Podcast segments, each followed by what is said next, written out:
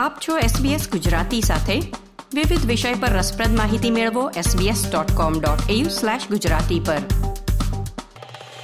જો તમે ગુજરાતી નાટકો, હિન્દી ટીવી સિરિયલો જેવા અભિનય કલાના પ્રશંસક હો, તો તમે પીઢ ગુજરાતી અભિનેતા ધર્મેશ વ્યાસને ઓળખતા જ હશો. પાંત્રીસ વર્ષની કારકિર્દીમાં સિરિયલો, નાટકો, ગુજરાતી અને હિન્દી ફિલ્મો અને હાલમાં પ્રચલિત થનાર વેબ સિરીઝ સુધી તેમણે અભિનય રસને પીરસ્યો છે. આટલા વિવિધ કાર્યક્ષેત્રો અને આટલી લાંબી કારકિર્દી જે આજે પણ એટલી જ વ્યસ્ત છે, એ જૂજ અભિનેતાઓમાં જોવા મળે છે. આ સમગ્ર યાત્રા, હાલની અભિનય કલા અને ઇન્ડસ્ટ્રી વિશે માંડીને વાત કરવા આપણી સાથે જોડાયા છે ધર્મેશભાઈ વ્યાસ. ધર્મેશભાઈ એસબીએસ ગુજરાતીમાં આપનું સ્વાગત છે. Thank you thank you very much Dharmeshbhai એક લાઇટર નોટ પર શરૂ કરીએ. એક તરફ તો તમને ચાર કે પાંચ વર્ષની ઉંમરે નાટકમાં અભિનય માટે પુરસ્કાર મળ્યો અને બીજી તરફ એ જ ગાળામાં તમે સુરતમાં બહુ બધી સ્કૂલો બદલી. તો આ બધું કેવી રીતે ગોઠવાયું? યા મને પહેલો એવોર્ડ મળ્યો at the age of four and half સાડા ચાર વર્ષની ઉંમરે. અને નાટકનું નામ યાત્રા. બરાબર. બેસ્ટ ચાઇલ્ડ એક્ટરનું મળ્યું મને. અને એઝ ફાર એઝ સ્કૂલ બદલવાની વાત છે તો હું બહુ જ તોફાની હતો. મારી એટલી બધી મસ્તીઓ હતી એને કારણે મારે વારંવાર સ્કૂલ બદલવી પડી. એટલે કારણ સ્કૂલ બદલવાનું આ છે મારી મસ્તીને કારણે. અને પછી એનએસડી માટે પણ સિલેક્ટ થયા. પણ તમે એટલે ત્યાર પછી મારું ઇનિશિયલ સ્કૂલિંગ સુરતમાં થયું ત્યારે નાટકની એક્ટિવિટી ચાલુ થઈ ગયેલી. But I was not that serious એ વખતે. કે ભાઈ ચલો નાટક બધા ભેગા થાય છે બાને બહાર રહેવાનું મળે ખાવા પીવાનું ધમાલ કરવાનું. ટ્વેલ્થ પછી હું સિલેક્ટ થયો એનએસડી માટે અને મને એનએસડી બહુ ફાવ્યું નહીં. રાધર ટ્વેલ્થમાં મેં ટર્મ કર્યો ત્યાર પછી ફાવ્યું નહીં અને મેં મારું ગ્રેજ્યુએશન પૂરું કર્યું તો મને મજા નહોતી આવતી. હા હા એટલે પછી મારા ફાધર એ એક દિવસ બરોડા ડ્રામા કોલેજનું ફોર્મ લઈ આવ્યા કે ધર્મેશ આ જોઈન કર. પણ એ વખતે જે પ્રાધ્યાપક એટલે અમારા પ્રિન્સિપલ માર્કન ભટ્ટ હતા એ મમ્મી અને પપ્પાને બહુ સારી રીતે કરતા હતા. એમણે કીધું ધર્મેશને અહીંયા મોકલી આપું. કરેક્ટ એટલે મારું હોસ્ટેલમાં એડમિશન હતું છતાં પણ હું બરોડાથી સુરત અપડાઉન કરતો હતો ઓલમોસ્ટ દરરોજ. કારણ કે મને મજા નહોતી આવતી. પણ પછી જે હું એકવાર ત્યાં ચીપક્યો બરોડા એ સીધો ગોલ્ડ મેડલ લઈને બહાર આવ્યો I was the only person એકસો પચીસ વર્ષમાં કે આઉટ ઓફ બરોડાનો કોઈ છોકરો ગોલ્ડ મેડલ લઈને ગયો. પછી તમે હોમી વાડિયા સાહેબ સાથે નાટકોમાં કામ કર્યું? હા એટલે એ દરમિયાન હું જયારે બરોડા હતો ત્યારે હું અમદાવાદ દૂરદર્શનની સિરિયલો કરવા જતો હતો. બીકોઝ હું ઘરેથી પૈસા નહોતો લેતો. એટલે મારો ખર્ચો કાઢવા માટે હું અમદાવાદની આપણી ગુજરાતી સિરિયલો કરતો હતો. એ દરમિયાન હું હોમીભાઈ સિદ્ધાર્થભાઈ સરિતાબેન વિજય દત્ત બધાના ટચમાં હતો. અને એમાં બધા જોડે મને વધારે ફાવી ગયું હોમીભાઈ જોડે વાડિયા જોડે. એટલે એમણે મને કીધું કે ખરેખર તું આ લાઈનમાં કામ કરવા માંગતો હોય તો ફિનિશ ગ્રેજ્યુએશન અને પછી એમ કે બોમ્બે આવવા માંગતો હોય તો ફોન કર. તો જેવી મારી એક્ઝામ પતી એ જ દિવસે રાત્રે હું સીધો બાય રોડ બોમ્બે જવા નીકળી ગયો. તો એ વખતે એમનું પ્લે ચાલતું હતું શક્ય અશક્ય કરીને. જે પ્લે મેં જોયેલું સુરતમાં અને બરોડા જેવી જગ્યાએ. તો મને કહે કે, નાટકમાં રોલ કરીશ? એટલે મેં કહું આવું કોને મળે? આવતાની સાથે કામ મેં કહું ડેફિનેટલી હું એ કામ કરવા જ આવ્યો છું. એટલે મને એવું હતું કે નાની મોટી એન્ટ્રી આપશે હું, પહેલી વાર આવ્યો છું એટલે. શક્ય અશક્ય મને ખબર હતી એટલે એટલે મેં કયો રોલ? તો મને કે ડોક્ટર કૃષ્ણન. એટલે. દીપક ઘીવાલાનું રિપ્લેસમેન્ટ મારે કરવાનું હતું. That was in main role of the play અને એ વખતે હું હતો માત્ર ત્રેવીસ ચોવીસ વર્ષનો. અને એ કેરેક્ટર હતું seventy five years old cynical scientist એટલે મેં કહું બોસ હું લાગીશ ખરો પંચોતેર વર્ષનો. તો મને કે એવું હોય કે હું ગેટઅપ બેટઅપ બધું કરીશ પણ તું કોન્ફિડન્સ છે કરી શકશે? મેં ડેફિનેટલી ક્યારે કરવાનો છો? તો મને કે બે દિવસ રહીને. મેં હે? મને રિહર્સલ કોણ આપશે? તો કે કોઈ નહીં. કારણ કે એ પ્લેમાં એટલા બધા મોટા માથા હતા. હોમીભાઈ, નિકિતાબેન, મુકેશ રાવલ, જયંત વ્યાસ, પૂર્ણિમા મુનસફ. તો મને કે રિહર્સલ તને નહીં મળે.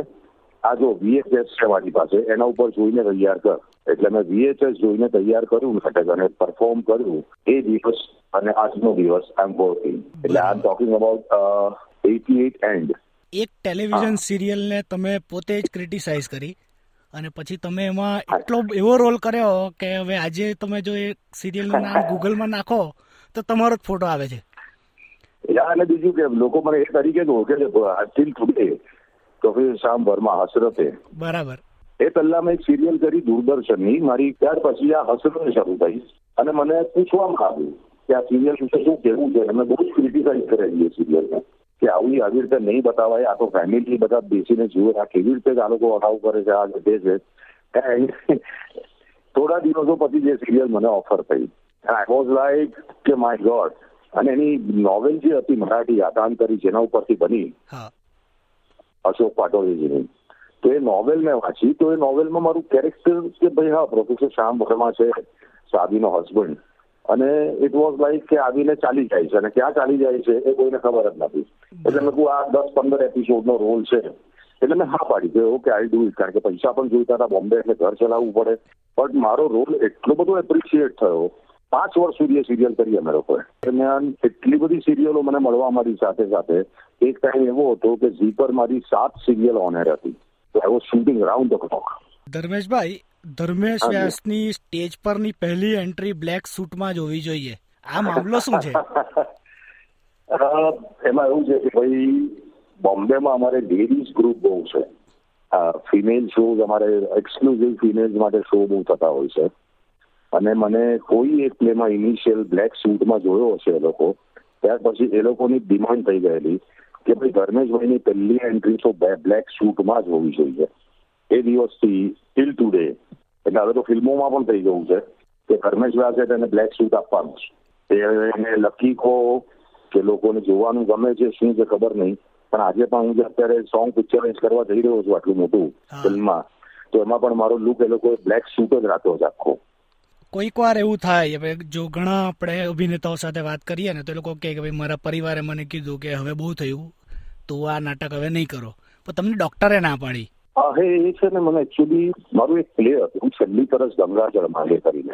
તો એ પ્લેમાં ઇન્ટરવલ પોઈન્ટ પર જે મારો સીન હતો એમાં મને લગભગ મારે દસથી અગિયાર મિનિટનો મોનોલોગ હતો મારો.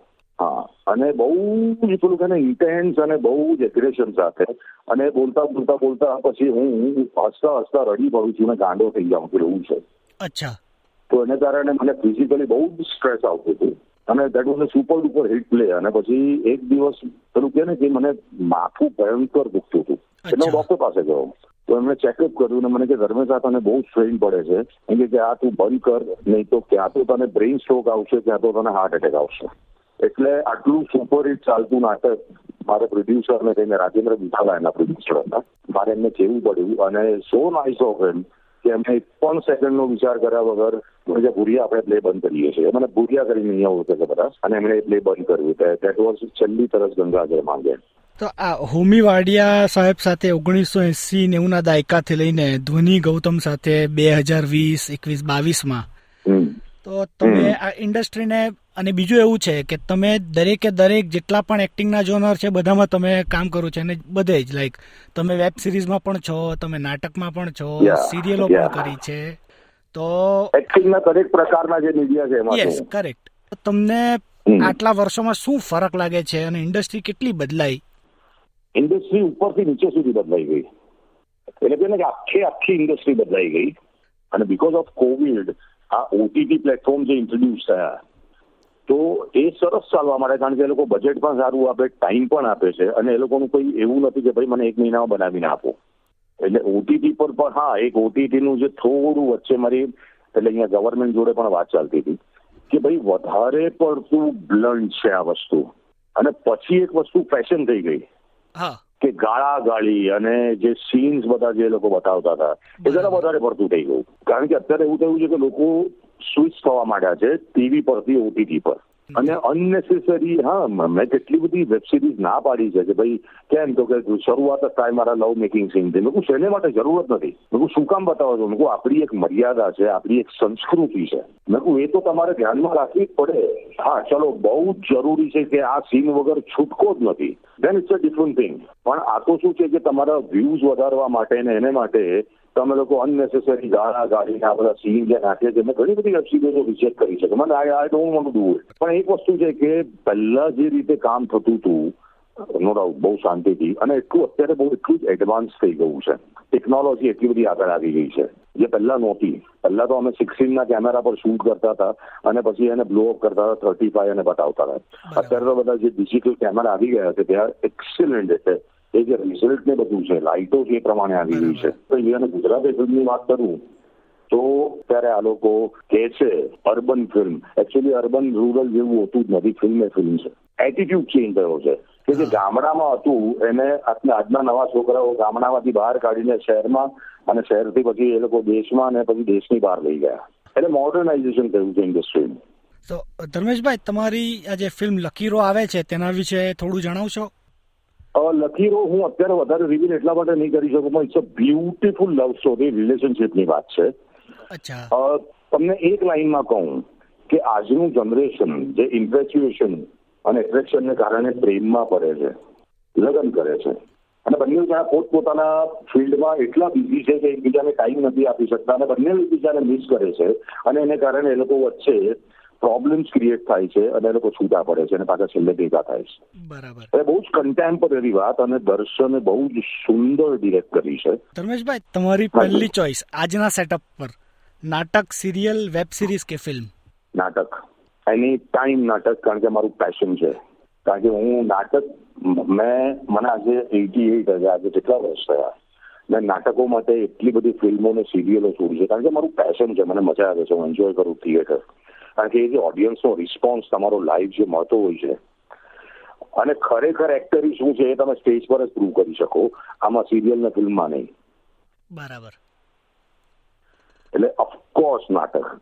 ઓફકોર્સ અને અને આને કારણે મારી ને મારી પત્ની વચ્ચે ઘણીવાર ઝઘડા પણ થયા છે કે ધર્મેશ તમને આટલું મોટું મોટું કામ મળે છે. બહાર તમે કેમ નાટક પાછળ પડી રહ્યા છો? મેં કહું બીજું સુરભી મારું પેશન છે. મેં નાટક છે ત્યાં સુધી. મેં કહું હું પેલું કે ને કે હું એટલો એક્ટિવ છું અત્યારે મેં થિયેટર છોડ્યું છે તો આમ મિસિંગ એટ એટલે હું એટલે કદાચ એવું કહી એવું કહી શકું કે લગભગ આ ચાર ફિલ્મ બતાવીને હું થિયેટર શરૂ પણ કરી નાખું. એટલું બધું હું મિસ કરી રહ્યો હતો થિયેટરને ધર્મેશભાઈ એસબીએસ ગુજરાતીને સમય આપવા બદલ ખૂબ ખૂબ આભાર. Any time sir any time thank you thank you very much આ પ્રકારની વધુ માહિતી મેળવવા માંગો છો? અમને સાંભળી શકશો Apple podcast Google podcast Spotify કે જ્યાં પણ તમે તમારા પોડકાસ્ટ મેળવતા હોવ.